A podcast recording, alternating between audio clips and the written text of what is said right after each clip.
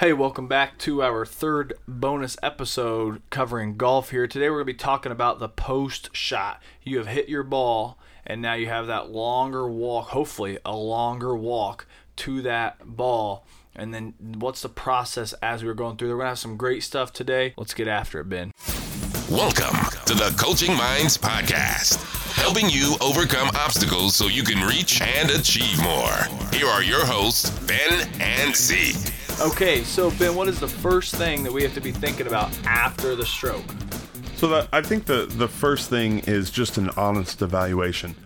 Did that shot suck? Was was it terrible? Was that a great shot?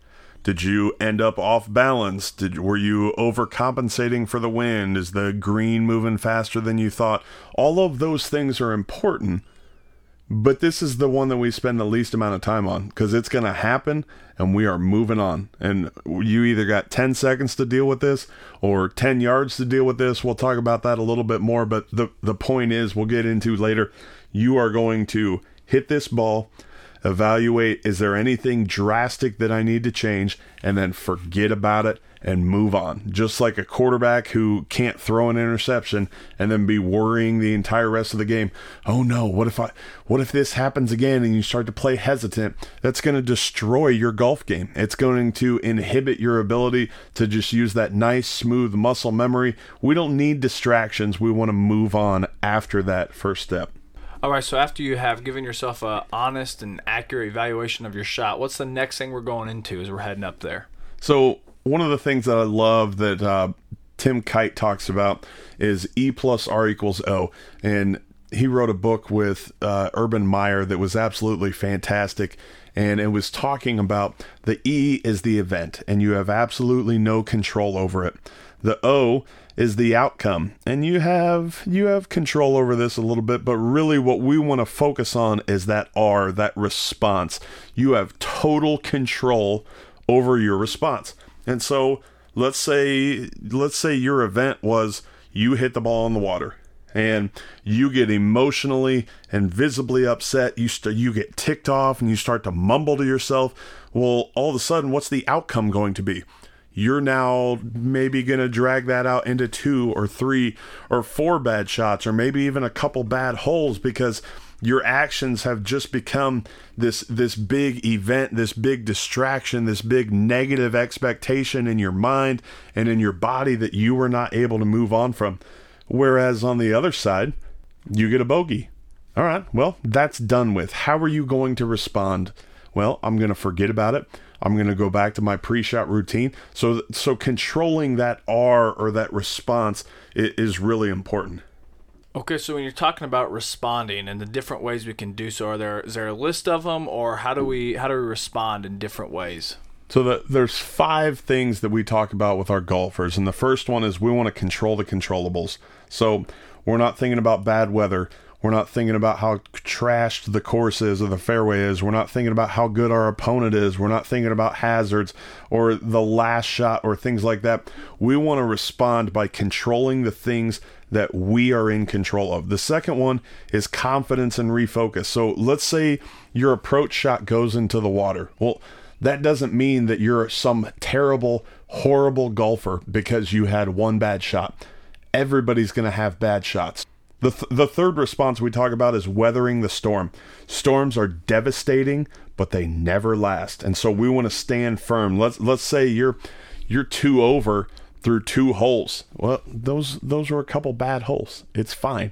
We don't need to throw in the towel. We don't need to start to panic. We don't need to freak out. We're just going to weather the storm and we're going to remind ourselves, "Hey, this is fine. It's part of golf. We're going to move on. We're going to keep playing." The fourth one, sometimes you win, sometimes you learn. And, you know, at the end of the day, your value is not equal to your performance.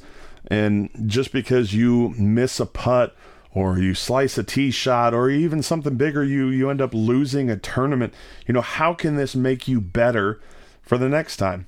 And then the fifth one, I don't know if it's really uh, socially acceptable to call it this, but when I'm golfing, I like to call it psychological warfare.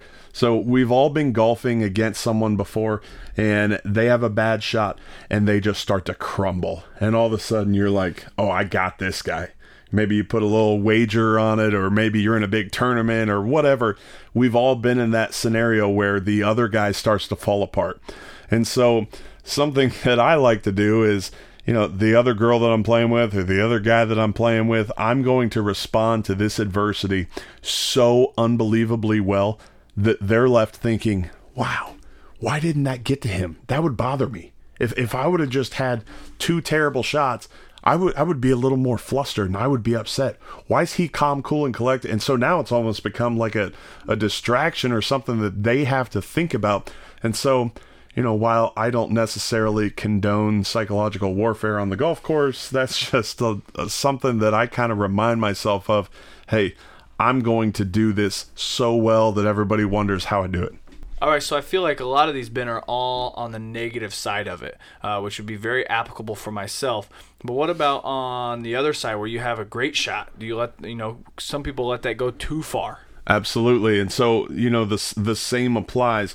We want to control the controllables. We don't want to get too high. We don't want to get too low. We want to stay nice and even keeled. The worst possible thing for you to do is you start to be playing very well and your confidence starts to go up and up and up and all of a sudden you just kind of get lackadaisical and all of a sudden you're not really going through your routine anymore and you're just kind of taking things for granted and you start to get lazy or sloppy or you don't you know you don't shoot the yardage distance and you just sort of assume well it's probably this I've been playing great and so I'm just going to I'm just going to yank this this club out of my bag and so again it's it it doesn't matter whether we're playing well or we're playing horribly. We want to have an honest evaluation.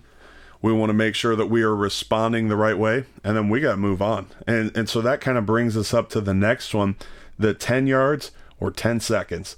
And heard a story about Tiger Woods caddy who if Tiger was still visibly upset 10 yards past the tee box, he was instructed to put the bag down, and stand there and wait until Tiger came back and sort of got his mind in the right spot, and then they would continue on to the next to the to wherever the next shot was going to be.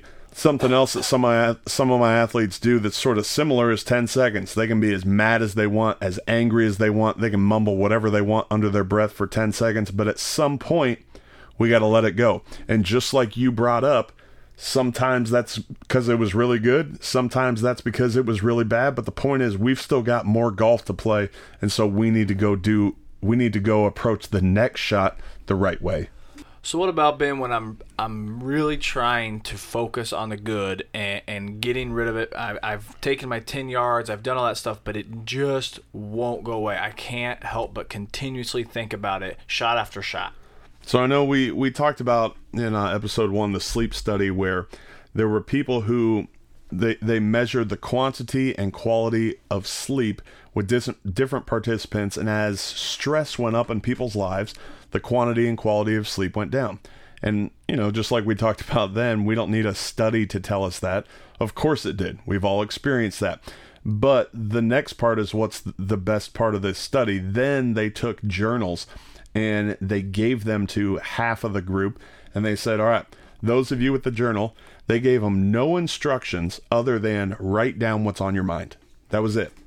And those people their quantity and quality of sleep improved. Why? It's the same reason to-do lists help my wife keep her sanity. It's the same reason that when you know, we write stuff down in a diary or a journal, we feel better afterwards. It's because that part of your brain that is just constantly saying, this isn't good enough, this isn't good enough, this isn't good enough. When you write down that to do list or you write down in that journal, it'll say, oh, okay, we'll fix it later. So, how's this apply to a golfer? I, I have all my golfers carry around just a little notebook in their bag and during the round, if they're, let's say they're seven and eight iron for some reason, or slicing or hooking or whatever, they just, they don't feel comfortable.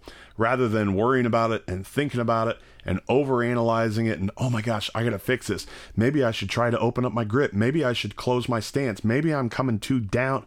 Well, instead of doing all that diagnostics on the course, write it down Take care of it with your swing coach after the round.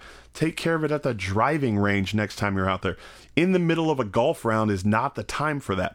And so having that little journal where you can write stuff down is a way when, you know, some of the other stuff, the ways that you want to clear your mind, that 10 seconds or that 10 yards, that it's just not working. All right, so this is all some very easy stuff that we can apply right after the shot, and it's not going to take long. Like you said, it sounds like it's a lot of stuff, but it all happens very, very quickly. Having just an honesty evaluation how was that shot? And then what is my response going to be to whichever shot it was? Was it a good shot or bad shot? How am i going to respond?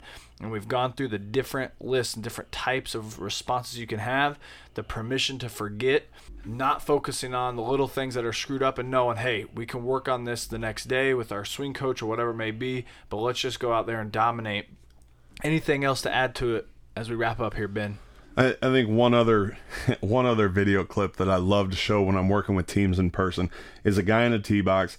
It's a it's a dog leg left. There's a pond all the way up the left side of the fairway, all the way up the left side of the green, and he's he's lined up and he takes a swing and all of a sudden this bird just flies into view and the golf ball hits the bird and the bird falls down into the water and then you see the golf ball go into the water and it's funny because you watch you watch a group of guys or a group of gals and and you see their facial expressions as they're watching this and most of them kind of smirk or oh man that that's awful or they they feel bad for the bird or you know a, a range of emotions but then you call on one of them and say so what's going through your mind right now after this happens?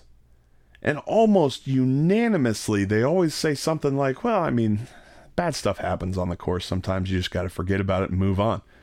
And it's like it's so easy when something out of our control happens, like a bird flies in the path of the ball, and all of a sudden our ball is is landing in the water.